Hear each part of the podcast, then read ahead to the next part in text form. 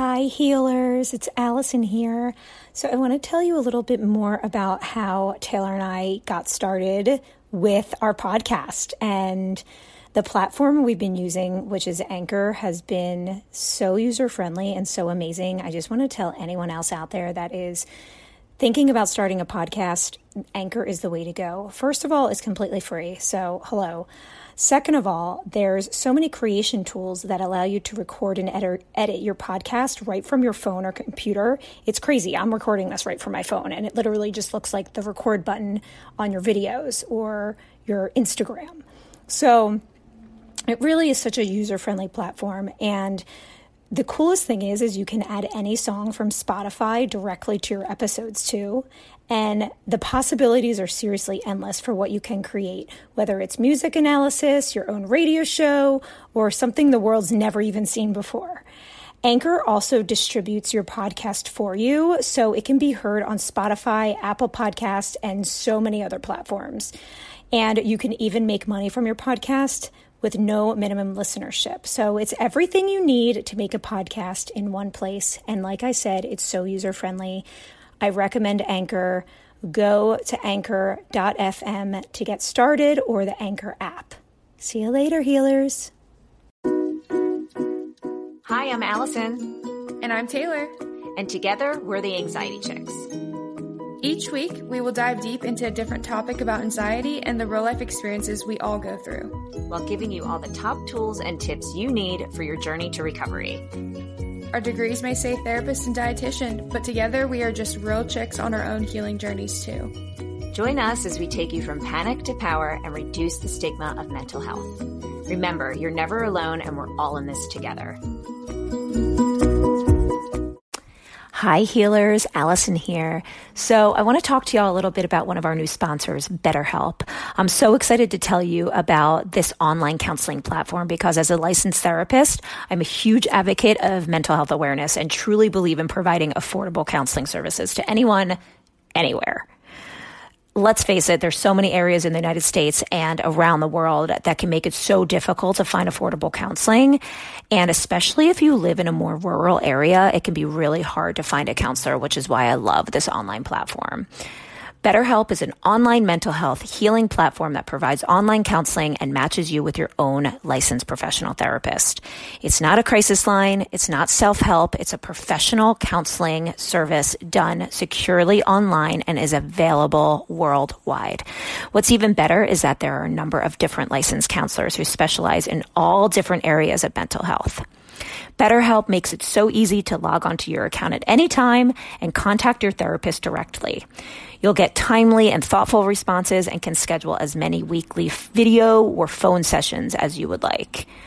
As a therapist, I know that it's not always possible to find the right therapist for your needs, especially the very first time. So BetterHelp has actually made it so easy to facilitate great therapeutic matches.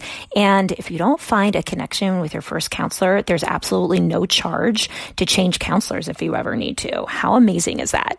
And if you find that you're struggling financially, they also have financial aid available. So we have a special offer for all Anxiety Chick listeners today. Sign up now and receive 10% off your first month. Just visit betterhelp.com slash the anxiety chicks. That's betterhelp, H-E-L-P slash the anxiety chicks and join over 500,000 people who are taking charge of healing their mental health with an experienced counselor today.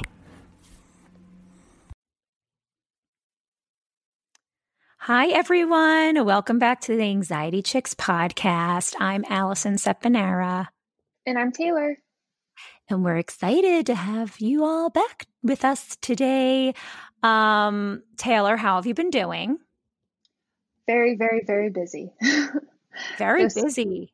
It's just getting, I don't know. I'm, I say this a lot. It's always the wedding stuff, but it's just stressful with COVID and just figuring everything out and all the final stuff. And it's just been a lot on me mentally, honestly. Like if I'm being completely honest, it's just been it's been uh, as you notice, like I haven't been on social media as much. I've just been so stressed out to say the least. Well, and isn't your wedding like in March, right? Yeah. And it's, it just yeah. That is so many like... opinions and so many so many things. And I've gotten to the point where I'm like, if you don't feel comfortable coming, like please don't come. Like you're not going to hurt my feelings. Um, I'd rather you be safe and not mad at me. Like I feel like there's some people who are like, I don't want to like point fingers, but someone was like, "How's your super spreader going?" And I'm like, "That really hurts." Like, and and there's even been someone I mean, on Instagram who messaged me and was like, they were like, "Just cancel it," and I'm like, "Well, we can't. Like, we literally can't cancel it." Vendor it. like vendors and venues here they've had so many cancellations. Like, you know, mm-hmm. they lost a whole year of business. And so you have to understand like they're a business too. And like I've had to think of that too. Like I'm like, why wouldn't they let me like cancel or reschedule?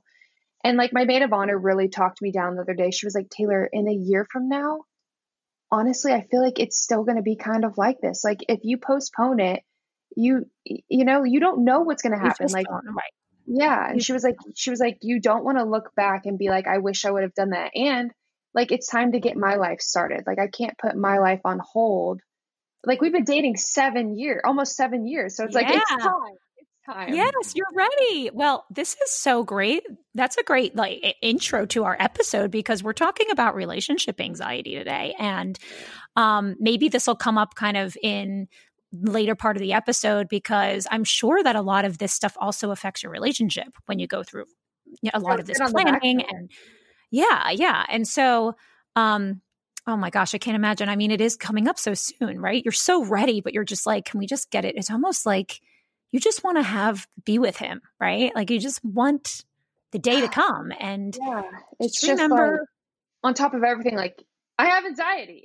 so I, I was just gonna say, remember with your perfectionism, how yes. you want and you want everyone to be happy more than you yourself.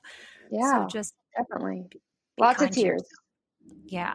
Well, I think, um, you know, I think maybe we should just get into the episode then because maybe it'll be really helpful for you and give you some, I don't know, a little bit, have it be a little bit relatable to you because we have an awesome guest today who is an expert in relationships. Uh, especially when it comes to anxiety and dating and all of that. Um, and so I'm excited to see if maybe Taylor, you can relate some of your seven year relationship and, um, you know, maybe my dating experiences with what um, our, our guest has to say today. So, um, without further ado, I want to introduce you all to to Ken Page. Um, so, I'm going to tell you a little bit more about Ken, and, um, and then we'll we'll get into the episode. So, Ken Page is an LCSW. Uh, that's a licensed clinical social worker and he's a renowned psychotherapist and leading voice of hope and wisdom for everyone seeking to find and cultivate healthy, lasting love. He is the host of the Deeper Dating podcast, co founder of deeperdating.com, a new way for single people to meet online in a way that's warm, respectful, fun, and inspiring. He's the author of the best selling book, Deeper Dating How to Drop the Games of Seduction and Discover the Power of Intimacy. He has been featured in O, the Oprah Magazine, the New York Times, the Wall Street Journal, Cosmopolitan, The Advocate, and more. Ken is passionate about helping people understand the search for love as one of the greatest spiritual adventures in life, and he celebrates the inclusion of the LGBTQ community into the banquet of wiser relationship advice. Oh my goodness, you are amazing, Ken. Just reading that is like, oh, I can't believe we have you on. We're so excited. So, welcome. Oh, I'm honored and delighted to be here. I was so excited for the connection that we made and and uh, just thrilled to be invited. So, thank you. Oh my gosh. Well, no, I, I mean, I feel, uh, you know, for anyone that's been listening to us for a while, you know, you guys have heard me talk a lot about my dating experience. If you listen to the episode on the heartbreak of anxiety, where I talk about my my breakup, if you haven't, go back. Um, I'm really raw, and I talk about the anxiety that I had about breaking up, but also in my relationship. That Ken's podcast, Deeper Dating, was seriously like a lifeline f- for me through my entire relationship. Mm-hmm. Your podcast is I mean, everything that that you say, I just is it resonates with me. And to be honest, I feel like sometimes when I I listen to your podcast, I do it when I'm on my walks. I take walks every day, and it's almost like meditative for me. Mm, mm. So thank you for that. Oh well, that's so great. You know, I have actually like I've been a, a, a serious meditator for a really, really long time, like forty years plus. Like since I was a teenager, I've been very serious about it. And so, you know, people say to me all the time, there's such a calm that emanates from you. Like when you tell me that you have anxiety, I'm like, I don't get it. I don't see it. And oh. it's not my voice is fake, you know, and I think those 40 something years of meditating have helped, but it doesn't mean that, that that that I don't live with the experience of anxiety too. And on a regular basis need to find tools to deal with it. Mm, yeah. Well, I think that's probably why I connect with you so much because you're so real about your own limitations. Mm, um, mm. And and I really am thankful for that. So mm-hmm. thank you.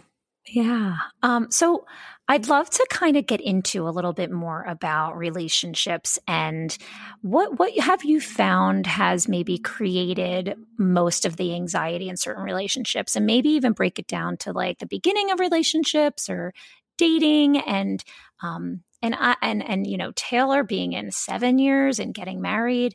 What would you say kind of you found is is created uh, most anxiety is in relationships Oh, those are those are such rich questions. So I want to take a moment and think, and then I want to take those apart and and and look at the kind of like periods in the evolution of a relationship.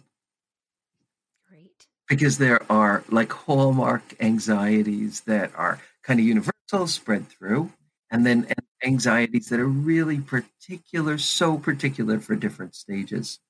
Um, so okay, I'm just gonna take a minute to think about that fabulous question. Sure. Yeah. I know it was kind of loaded. Sorry. I'm just like, tell no, me the answers. Good. It's good. Right, right, right. Well, you know, I, I, I guess the simplest way to do this is just to start and uh, share thoughts and ideas. Okay. So, yeah, yeah. Um, and I guess I want to start by saying that anxiety, in many ways, is a form of empathy. And uh, anxiety connects to the deepest parts of ourselves, which I call our core gifts. And, and so um, learning to manage and care for and handle our anxiety is more than just dealing with the problem, dealing with often a very exquisite sensitivity and a really intense quality of empathy and depth. Because we resonate so finely with the world we experience things that other people don't experience. So much of our anxiety as human beings is that we are picking stuff up. And we can't lobotomize or amputate that in ourselves. So, how do we handle it? And I think that anxiety, our anxiety is often connected to our genius, um, as well as many other things too. So, so in relationships, um, okay, we'll start like really, really early on we get advice about dating. And I'm going to kind of go on and on with this. So interrupt me anytime you want, because there's so much here. But we get advice about dating that instantly creates and a division inside ourselves. And a division inside ourselves fuels anxiety. Um, in, self psychology, there's this. Oh, I'm sorry. Did you did you say something? No, no, I'm just agreeing with what you're saying. I'm taking it all in. Oh, oh, okay, okay, yeah, yeah, yeah. So this is a really, really cool and amazing and instructive concept. In self psychology, which is you know one school of, of psychotherapy, there's a concept called the byproducts of disintegration, and that doesn't mean we disintegrate. It means we disintegrate when we divide from ourselves. All of us have different byproducts of disintegration. For a lot of us, anxiety mm. is an alarm that says we're disconnecting from ourselves so the world doesn't feel safe anymore. There are no inner arms around us. We're naked, we're alone, we're raw, we're not safe. Um, others of us have, uh, you know, for me, my anxiety is very connected to irritation, um, impatience, uh, mm perfectionism, judgmentalism. There's a whole slew of desperate measures that, that kind of unfold in my being when I'm experiencing my personal byproducts of disintegration. So such an important concept. So, so if that is true about disintegration, then it would also be true that the more we integrate, the more tools we'll have, the more protected we are against the effects of anxiety. Right. Uh, so, a lot of the dating advice that we get really, really, really disintegrates us. Like, I'll just give you some examples play hard to get. Make sure if you're a woman, you act feminine enough because you could scare the guys away. Make sure if you're a guy, you act masculine enough because otherwise women are going to disrespect you and the really great women are not going to be attracted to you. Act confident, even if you don't feel it. Um, if you're feeling need or neediness, that's mortifying, that's pitiful, and just get it out of there. These are all things that I mean, when you when you internalize these things, you just you know you disintegrate. Right. Yeah, yeah, yeah.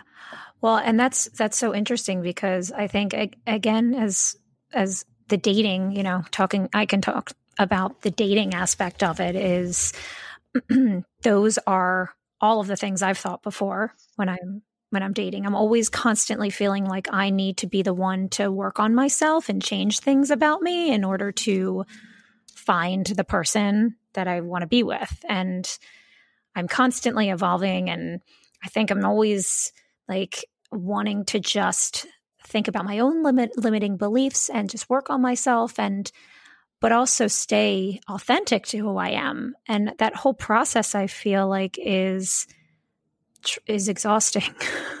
it's exhausting. It can be so exhausting and this is where I want to um, kind of just I want to say something about those horrible myths that like screw us all up.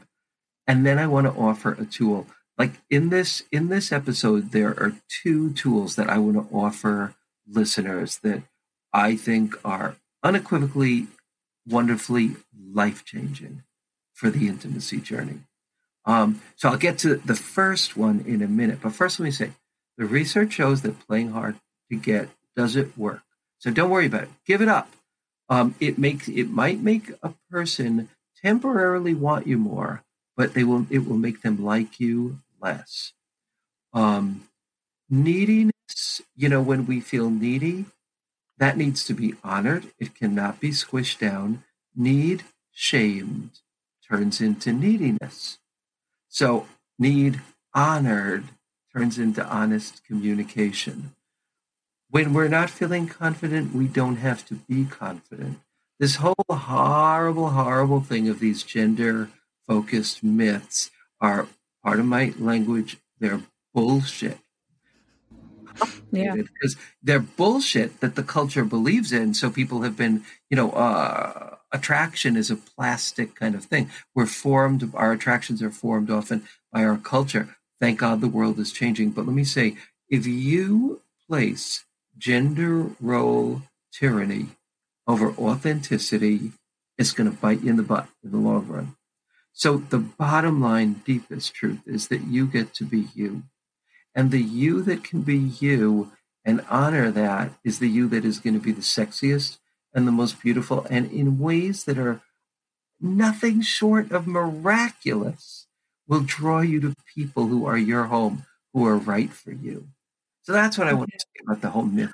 So I, I love that. And so Taylor, I I have a question for you because you talk a lot about your relationship and how you feel like your fiance is so just like uh, um, accepting of your anxiety and everything about you and what you struggle with and he's just compassionate and accepting about that and that's just part of you that you work on but that he just is so loving about that.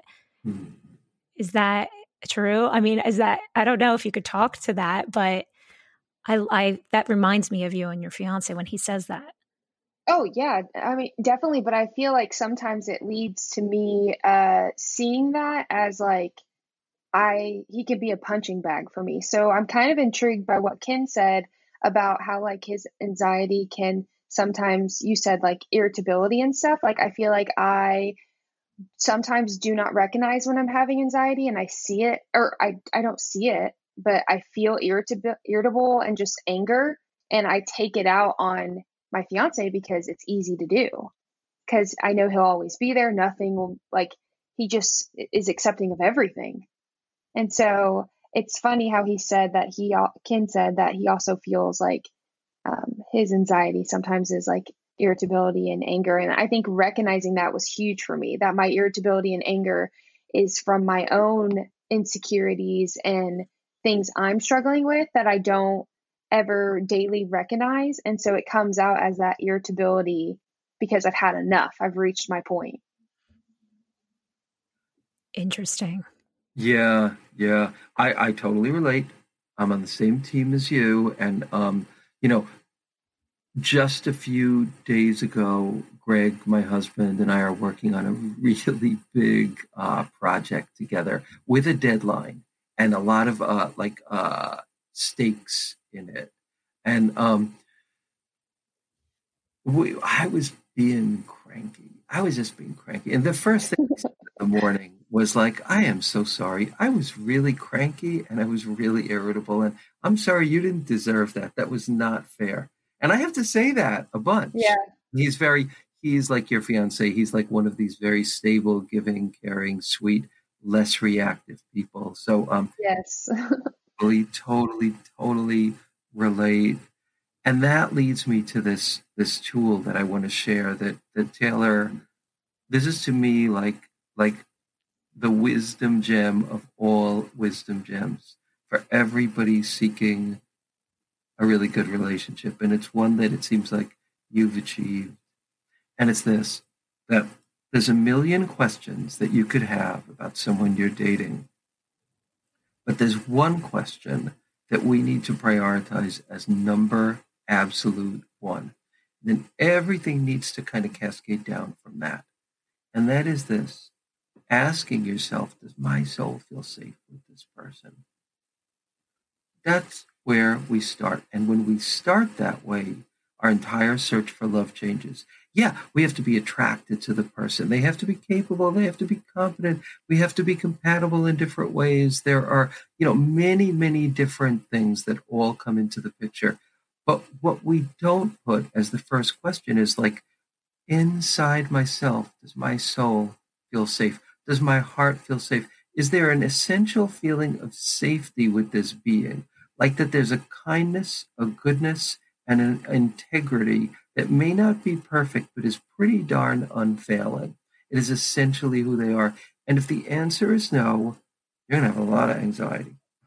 and and things it's it's not great, it's complicated. And if the answer is yes, that's like X marks the spot for a happy future. You just said something so important that like was huge a huge like discovery for me is like if the answer is yeah or I forgot how you worded it, but something about like expecting perfection. And I think sometimes there were moments, and I think this happens for a lot of people after a couple years of dating someone. You know, it's not like when you first meet someone where you're so happy and like, like I remember when I first met my, my fiance, it was just like, you know, rainbows and butterflies every day. And then like the hard stuff hits, and it's like, yes you start thinking is this person for me? Like eh, what if there's someone else out there that's more compatible for me and like always searching for this perfect person as if like if i was with someone else it would be a more perfect relationship which like i think coming to truths with and like uh, so many of my followers have talked about that that like they secretly are like is this person for me? Like in their head and they never tell anyone even though there's nothing wrong with the relationship. Like i look at my fiance and i'm like you do so much for me. Like you work so long and yet you come home and cook. Like you do all these things that like I love and appreciate, but yet sometimes I have these thoughts where I'm like, well, what if someone else is better for me? And like coming to realization that there will never be a perfect relationship. There isn't one out there. And Instagram likes to tell us like, you know, you follow some of those influencers sometimes and you're like, uh-huh. do they uh-huh. ever fight? Do they ever like does anything I ever know, happen? Like they're they're picture perfect and yes. they're wearing matching outfits and you're you know, that's not real. Taylor, I'm wondering if you have the experience. I call this the wave, and it kept me single for decades. And I think it's the biggest destroyer of healthy new relationships that like exists on the planet. And so the wave is you meet somebody, you're attracted to them, you're interested, and then after a while you realize they're consistent, they like you, and that's not changing. They want to spend time with you. Yes. They're decent, they're good. And then your sexual attraction and your your there, you know, all of that stuff just kind of plummets and you start finding flaws and faults. Did you? Oh, absolutely. Even sometimes when he chews, I'm like, could you chew some any louder? Like, come on, you're breathing too loud. yes, yes. I was just I was just with Greg last night. We were working on this project, and he was eating grapes, and I was like, that is so loud. But then I remember our one of our kids says, "Dad, you too, so loud. Greg doesn't eat as loud as you do," and I'm like, I better shut up. But um, oh, I'm so fast to like call my fiance out on anything, but like the second he ever would say, and he doesn't, but if he were to say anything to me, I would be like a puddle of tears on the floor in fetal position. You know, it's like, it's so quick. It's so easy for me to like attack him and like all of his flaws, but like I have to realize I have so many as well. You know, it's like I can't, it's double standards. And I think sometimes also like i don't know if you relate to this but like self-sabotaging like almost like it's too good that like you don't even realize you're self-sabotaging like you almost want like the the bad person or like the chase or like but like that wouldn't be being with that person long term wouldn't be good like you would be unhappy like with someone else who isn't loyal and like you said sometimes it's hard when they're so consistent and and so nice and like so available. You're like, why are you so available? Like, why do you love me so much? Like, I could do anything. And he's just like, you're so pretty. Like, I'm like, dude, what? Like, oh. Yeah, Taylor, you did great. you did great finding someone like that. I, I celebrate that. And I understand all these different things that you're saying too. And to me, like, this is a thing I think is like, people say fear of intimacy is like a pathology, but I don't think it's a pathology. I think it's like what it means to be human. I think if you're breathing, you have fear of intimacy. The question is do you own it and its repercussions? And do you address it and handle it in the relationship? And if you do, which it sounds like you're doing, I think that is huge. That's just like being in the moment, being what they call at the contact boundary, where you're speaking your truth, but you're doing it with compassion and you're listening for your partner's truth. Yeah, I I I mean I, I personally was gonna tap into what Taylor said a little bit about how you have someone that's saying all of these things and it's still hard for you to like believe yeah. what they're saying sometimes. So I know for me that was a huge part of my relationship that I that just ended, I I found myself having a lot of um, anxiety around, you know, being insecure about the attachment. And we've talked about attachment styles in previous episodes. Um, but sorry, of my dog. Um, so, and and I'm just wondering, kind of, what your opinion is on um, attachment styles and and how to if you feel like you are in more of an insecure attachment like i definitely have some anxious attachment and fear of abandonment. And i think that actually played a big role in my last relationship and maybe more of a role in why it ended. I'm not blaming myself. I'm just saying i think i'm aware now that i think i'm something i'm really trying to work on for myself. Um, but i'd love to hear kind of your opinion on on attachment styles and and that. Yeah, yeah. So I want to share a story that I think captures that, but but but I guess I'll say what the main theme is here. First of all, I do, and I I want to give a little bit of a a, a rah rah and a cheerlead for people with anxious attachment styles because there's a gift attached to that, and maybe a little bit of like comment about people with secure attachment styles and what might not be such a gift there. So I just want to start by saying that um, people with really secure attachment styles, think of it this way this world is a living crisis. We're all going to die. Everyone we love is going to is going to disappear or we're going to disappear first. Harm mm-hmm. happens in this world on a daily basis. The potential for illness, the cruelty, the bullying, let's get really real. This is a world that is beautiful and as exquisite as it can be, is filled with treacherous cliffs and chasms. Hmm. And we'd be stupid not to admit that and acknowledge that. So if you picture a tenth. Picture your house. This is a horrible image. Forgive me, but your house, the place you live, burning down, and you could only take out one thing. You would take out the thing that was the most important to you. I'm talking about like let's say every living being is out and safe, and okay. you, like pick one valuable object. You'd pick the one that meant the most to you, but you would leave behind others for the sake of survival. We have to do that in ourselves. And people with an anxious attachment style have made some kind of an existential choice based on their DNA that they are going to choose feeling over numbness, but they are going to choose sensing over disconnection. If they didn't do that, they wouldn't be feeling that anxiety. On some level, people with, this is just my opinion, people with secure attachment styles they leave that burning building with a sense of solidity, safety, and positivity because that's what they need. But what they leave behind is the part of them that can register the nuances of pain, suffering, disconnection, concern, that those of us who are more prone to anxious attachment styles sense, because we couldn't give those up, because that's the depth of our sensitivity. And anxiety and sensitivity are, are, are intertwined together. And sometimes secure attachment styles and a little bit of numbness can be intertwined together, which is why we need each other. So I just want to share that perspective that is mine and doesn't really get talked about. But but what, what I do believe is that for every place of a wound, there is a core gift that lies there. And when we know what that is, we have a tool for our anxiety that's profound. So I'll talk about that in a minute, but I'll just share this story. The night before my wedding with Greg, I had to be really real with him. And I said, let's, we live by the beach. I said, could we just go and sit on one of those lifeguard chairs and talk? And he was so happy about the wedding. I was so happy about the wedding. But I said, I have to, in full honesty, I, I said, there is some part of me that still doesn't believe you really love me. And there's some part of me that still doesn't fully believe that I love you. And I love you so much. And I know you love me. But I just need to speak that truth so there's room for it.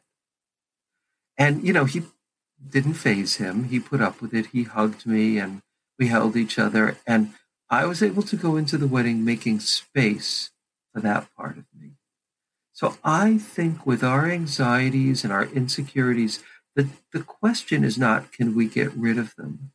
The question is, how do we hold them? Do we hold them with what I call cupped hands, not squeezing too tight or not being completely flat like baby or on your own, deal with it?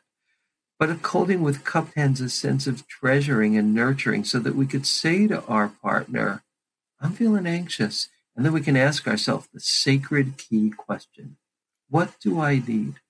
What would help? and then turning our anxiety into an ask, an ask of ourselves or the other person. So I just want to say you don't need to get rid of your anxiety.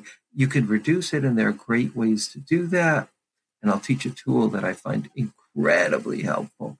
But the key and the question is how much anxiety, how much humanity do we hold our anxiety with? How much do we make space for it and hold it with kindness?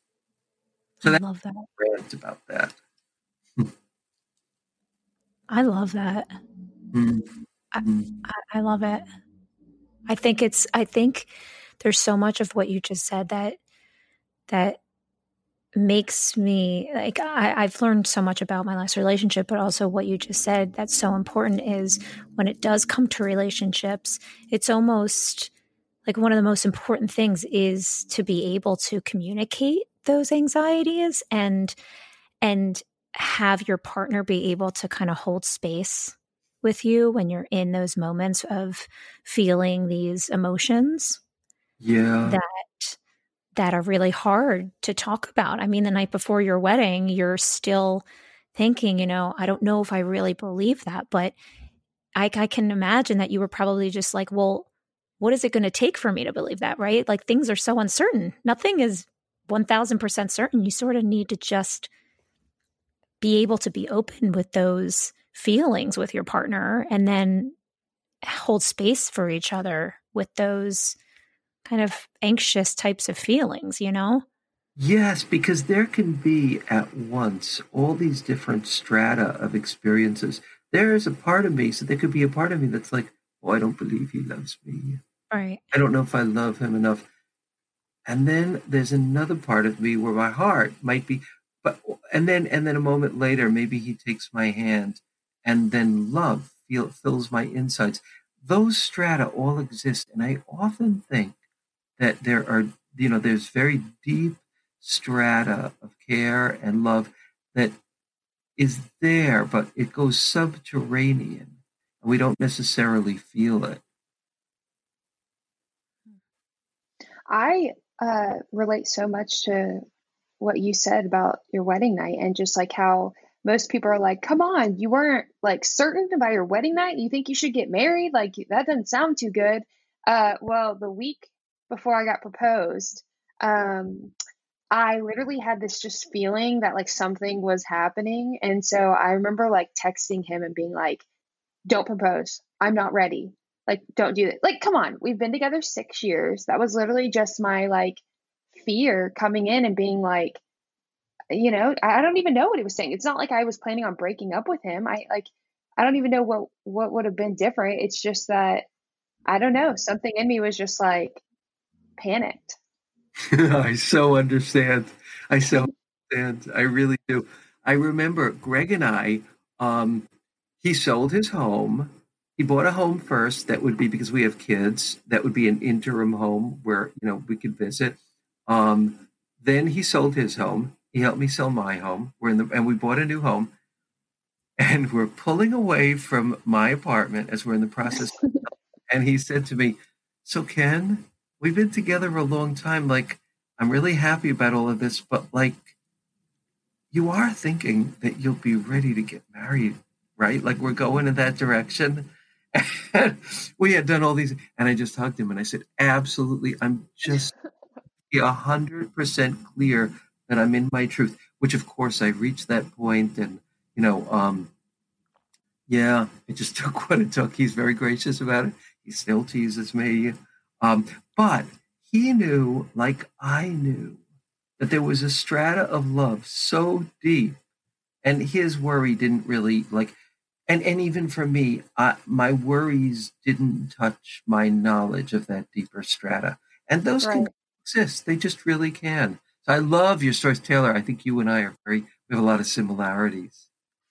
I love that. And I think a lot of people listening relate too, because I, I actually was super honest in a post after I got engaged. You know, some people, they throw up a post when they get uh, engaged and they're like, I'm so happy, like best day of my life. And I'm like, it was so traumatic for me. Like uh just the change and like all the thoughts that came to my mind. I mean, it was definitely I was the next day I was so exhausted. I was just like, what happened yesterday? Like and when I posted that, I didn't think I would receive as much feedback like I did. And it was just crazy how many people out there are like, me too. Like, I was terrified. Like, I love him, I love her, but I was terrified. And I'm like, wow like it just it it helps being vulnerable is being being vulnerable is so hard sometimes but like when you do it you feel so validated. You're like why did i ever hide that? Like it's okay to not know everything. It's okay to not be 100% certain and like and have fears and worries and like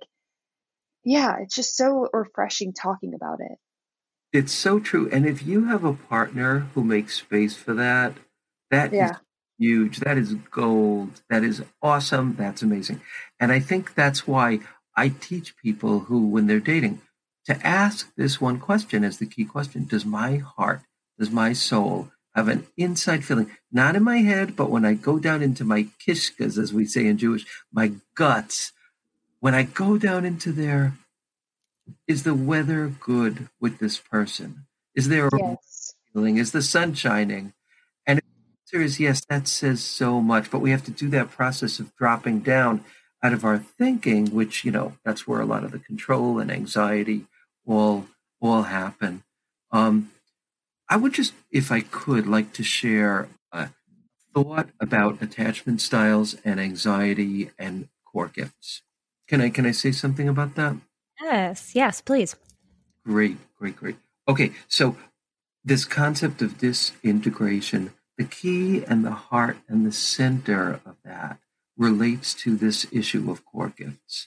So what so each of us, I believe, has core gifts that are our intimacy genius. They're connected to our mission in life. They are the key. Our relationship to those core gifts is maybe the greatest key of all to determine how happy and nourished we're going to be in our love life. But these parts of us are not always easy to handle. So the first stage, and I teach this in my book, in my courses, in my intensive, in my in my you know all everything, everything, everything that I teach, is that the first stage is the naming and the cherishing of our core gifts. And so, like if you think about a target, and the target has like a bunch of uh, circles, and the closer you get into the center, that's the closer you're getting into the center of your humanity to the beating heart of your humanity, to the heart of who you really, really, truly, truly, truly are. And as you get closer, the heat gets greater, the scariness gets greater, the vulnerability gets greater, but the capacity for holy, amazing relationships, for expansion, for brilliance, for, for your gifts. This is where your core gifts lie. But often people have stepped on these parts of us. They've taken advantage, they've neglected, they've abused. So we get ashamed of these parts of ourselves. And the first stage that, for example, in my intensives, we spend three out of the six months focusing on this. The first stage is naming those treasured qualities, naming what they are. And this is like the deep, deep, deep, deep, deep formula of finding love that I have found to be true, what I call the deeper physics of love. And that is the degree to which you cherish those parts of yourselves where your whole life you felt like, oh, I'm too sensitive, or oh, I'm too intense, oh, I feel things too much. The more you treasure those parts of yourself and see and honor the gifts, the more you're going to get sexually and romantically attracted to people who also do. And the more you disdain them, or you orphan them, or you feel weird about them, or you hide them, or you don't really fully love them, to that degree, you're going to be sexually and romantically attracted to people who will never be able to treasure those parts of you fully. So, deep concept here. That is so cool. So that's so interesting that you just said that because I I was thinking to myself as you were talking, is he to say is he to say what I what I've heard him on his podcast say? I hope he does because the past couple episodes I've actually said that to our audience about how you know, and I think I, I probably I, I, must have heard it on Deeper Dating um, that you know I am a sensitive person, and in my re- past relationship that just happened, my, you know, ex wasn't able to hold space for that part of me. Yeah. It was uncomfortable for him. That was a huge, you know, part of, um, you know, why at the be at, you know, in when we broke up at first, you know, me thinking, oh my gosh, it was me being so sensitive. Um, I, uh, I'm too much for him again, you know, and how many times I've heard that throughout my life that it was just such a horrible thing. Like, oh, you're just too sensitive. You know, I start crying and I'm just too sensitive or, you know, I have such big emotions sometimes because, you know, that's part of my temperament, but oh, that's so, that's too much for people. And it's so interesting how this was my past relationship of me just feeling like I was too much for him. Yeah. But in reality, those things about me are a gift. And someone I that I'm going to fall in love with is going to see that about me. Absolutely. And it was evolution that you said, nope, not good fit or that that that life brought you to that place. Because because the degree to which you really treasure that your next partner it's almost mystical how this happens. And i get i get responses from people all the time telling me this. When i started treasuring those parts of myself i don't know how it happened but i met someone who really is wonderful. And maybe i didn't notice him at first enough because he was so different than these spicy, unavailable, cocky people. But mm. all of a sudden, I realized I'm in love and we're getting married. And I, I'm so thankful that you taught me to see this way. So, Yeah, so I'm I'm so excited for you, Alison, to think that as you do this, as you move into this next phase, your field will shift. Absolutely mm. shifted already. And so the people you meet, the people you're attracted to, will shift too. That's a kind of weird miracle, but it really happens. I believe it. I really can say for the first time that I actually believe that. And so thank you for saying that and affirming that. Yeah, yeah, yeah. It's a kind if of it helps. Thing. Oh, sorry. Oh no, that was it. Yeah. Oh, if it helps, Alison, when I met my fiance, I remember talking with my mom. I was in college, and I remember talking with my mom, being like, "Oh, this guy is so weird. He just like keeps texting me, and like he's so nice. It's so creepy." And like, looking back, I'm like, I was looking in all the wrong it's... places for this like Aww. idea of what I and I was so mean to him when I first met him. Like I he's seriously a trooper. Like I was so mean. I was just like going out with my friends and like yeah, yeah. I was just not nice.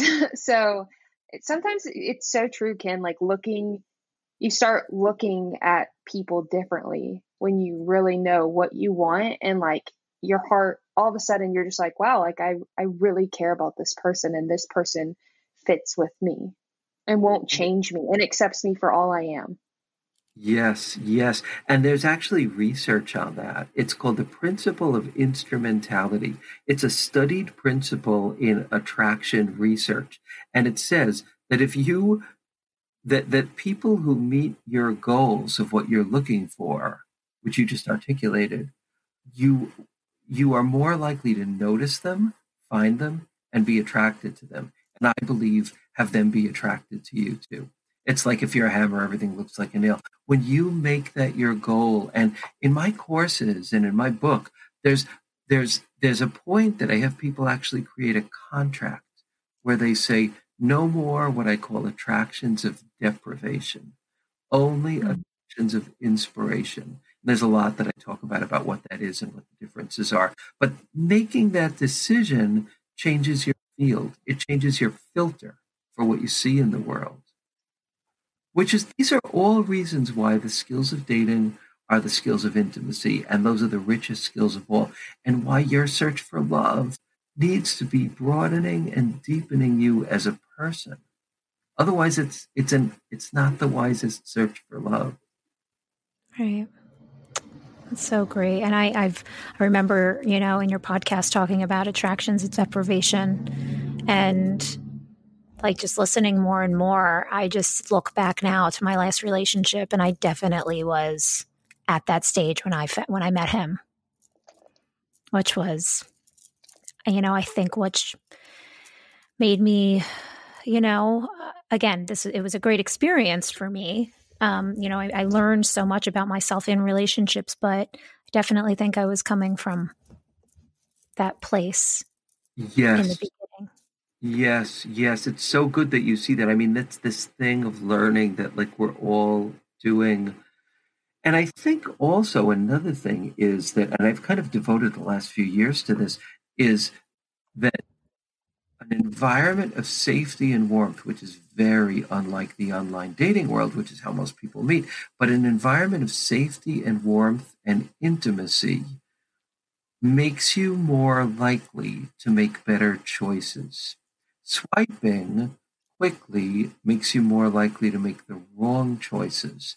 And so my husband and I have spent, you know, years working on creating deeperdating.com, which is an environment where people meet online, but they talk about things that matter in ways that are warm and respectful. And there are online events that do that.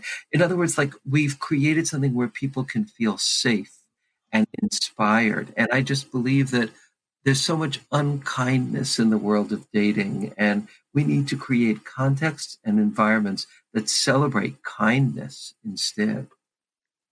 Yes. Oh my gosh, please. That's on deeperdating.com. I think I need to go on to that. oh, yeah, yeah, yeah. Deeperdating.com. And we're starting to have events. It's the events where really, you know, you can go on now and meet people for free and connect and and find learning partners to do this work with and you know, there's lots of really wonderful things, but we have events, and in those events, you you you know you break into small groups with people, and you answer questions like talk about a book that changed your life talk about something that's really precious to you in your home you know fabulous questions because that's how people should be meeting Oh, I know. I I mean being single again, I'm not going to lie, mm-hmm. I'm back on the mm-hmm. dating I'm back on Hinge and Bumble.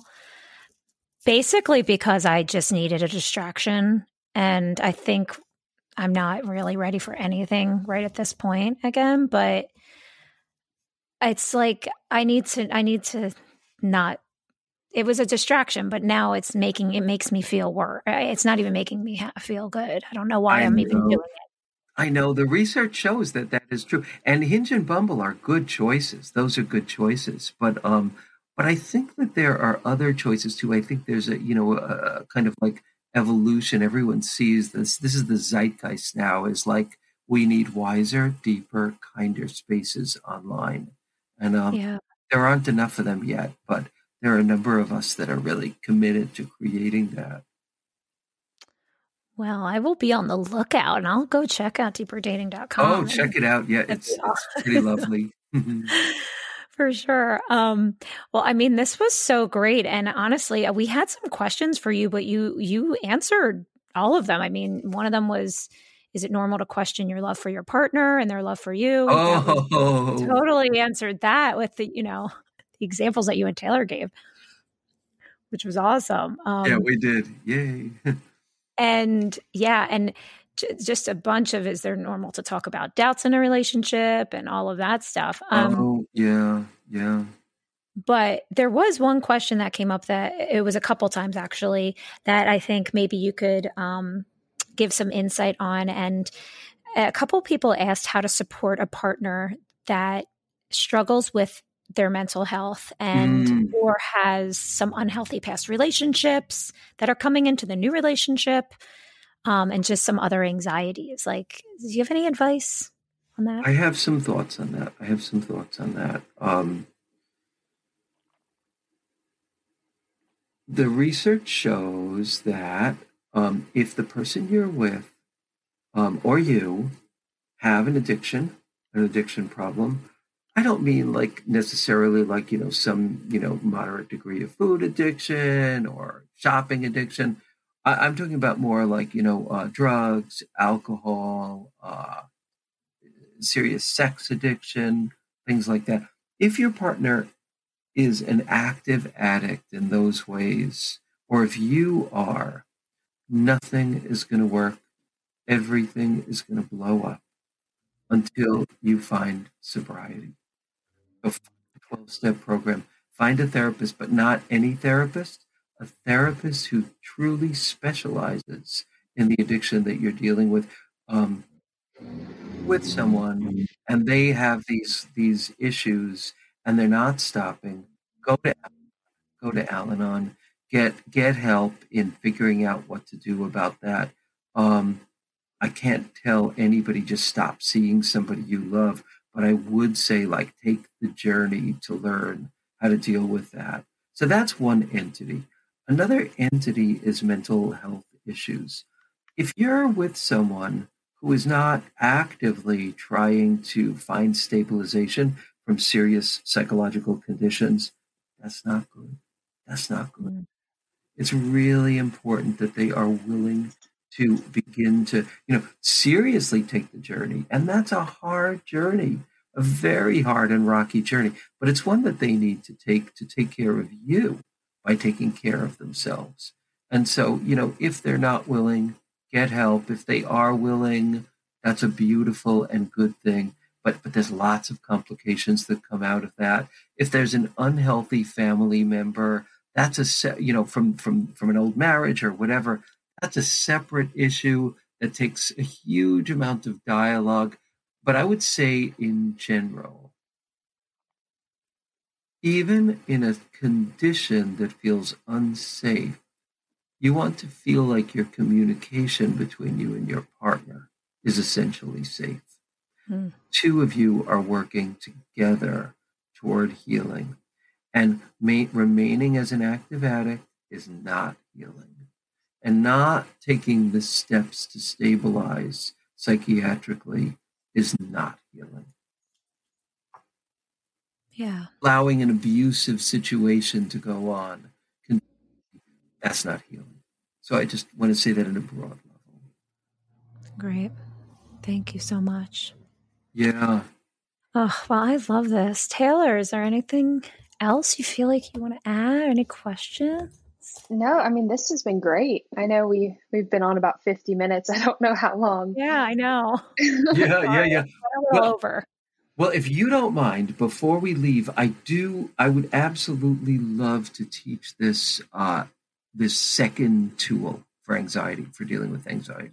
My favorite tool in the world. Yes, please. Well, this plus tapping EFT, uh, that for me, that really, really love EFT, love tapping. Yes. Yeah, yeah, yeah.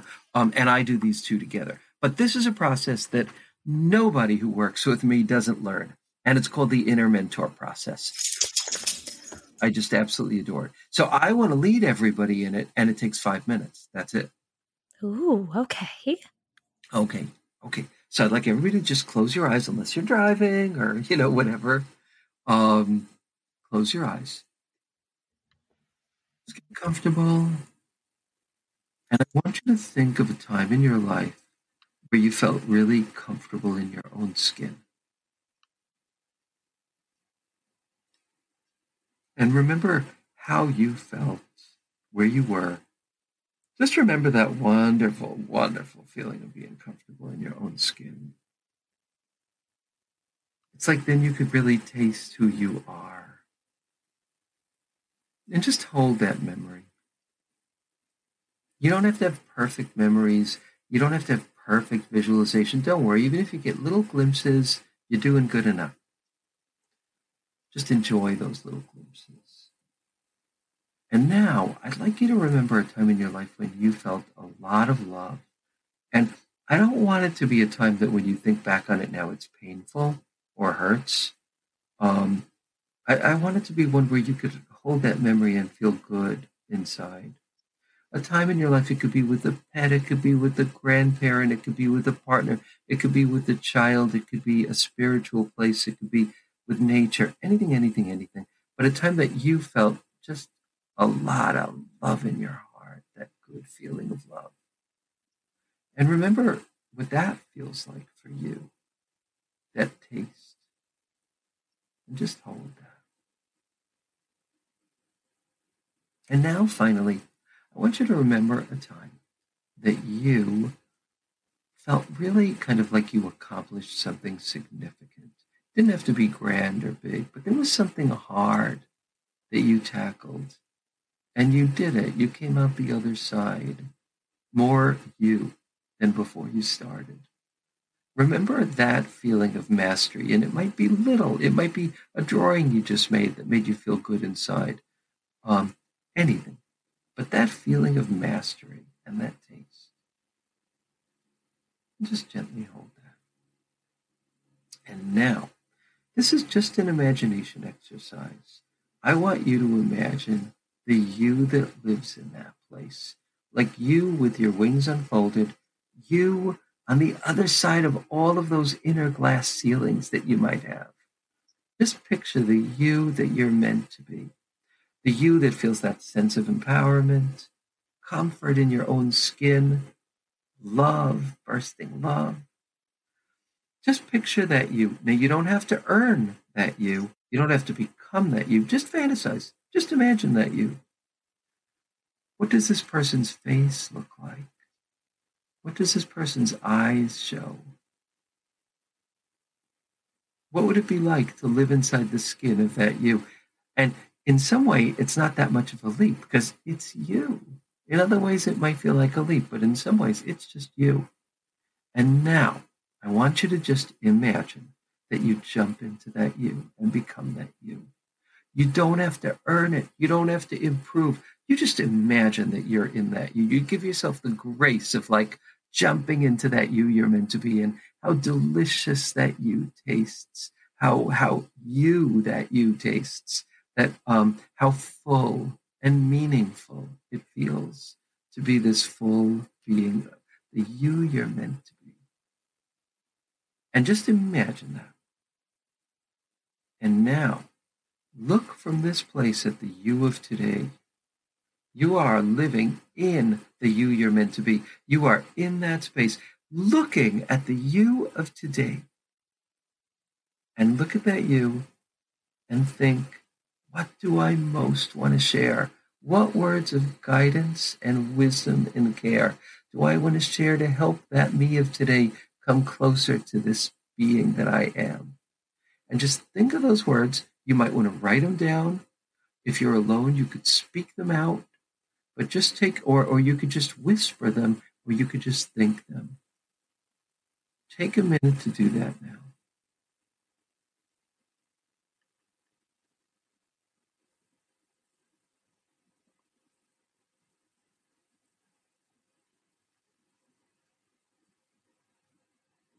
Good, good, good. And now I want you to imagine as this wiser, evolved you opening your arms, and the you of today comes into your arms. And you both hug each other. But this is really cool because you're hugging and being hugged. The you of today and the you that you're born to be. You're feeling both of those. You're feeling the hug from both sides. Just let yourself feel that for a minute. Just hold that feeling because the more you do this exercise, the more you're going to move closer to that you, and the more you're going to become that you. It's like osmosis because it's your mentor. And having a mentor is the greatest way that we can learn. So slowly come back and open your eyes. And I encourage you to do this every day, you will not believe the wisdom and the sweetness and the guidance that you have access to almost at every moment. And if you follow it in your relationships, it is going to change the course of your future. Oh my gosh. That I'm sorry. I just wanted to say how amazing that was. I did it with you. Yay, good, good, good. I was hoping. I'm so glad. I'm so glad.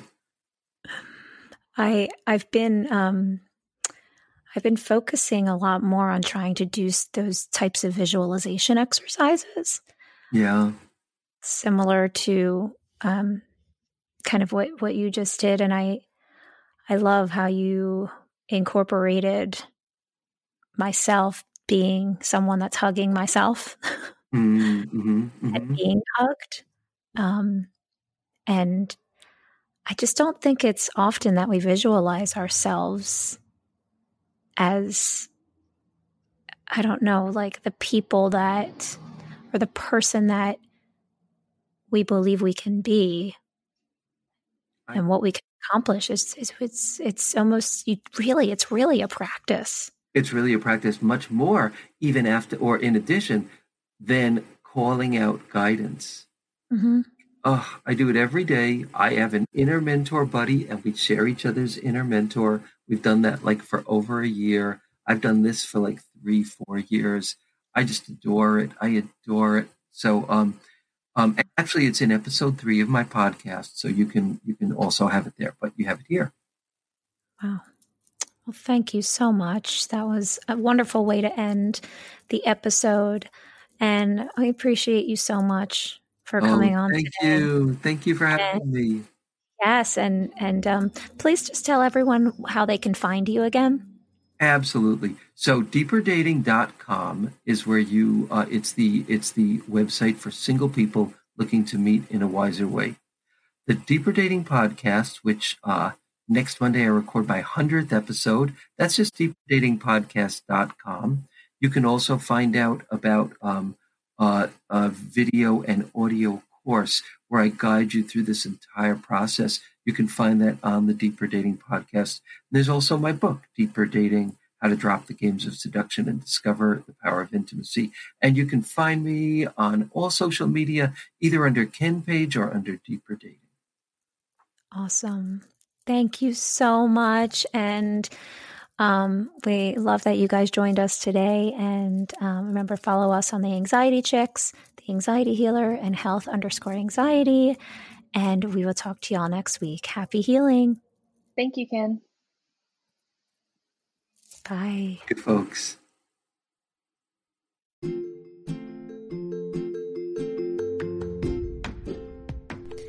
Hi, healers. Thanks so much for listening to this episode of the Anxiety Chicks with Taylor and I. As always, you can find us on Instagram. You can find me, Alison Seponara, as the Anxiety Healer, and Taylor as Health underscore Anxiety. And as always, you can check out the Anxiety Healing School. I just dropped a new course called When Panic Attacks Triggers That Create Fear and How to Overcome Them all about overcoming your anxious triggers and finding more awareness on what contributes to your anxious thoughts and giving you all the tools on how to overcome them. Uh, it's a self-paced course, and if there's any struggle with finances, there's a payment plan available as well. So go to the anxietyhealingschool.com to check that out. And as always, go to peakofpanic.com to check out updates about Taylor's blog and her journal she's coming out with. Thanks, everyone. Happy healing.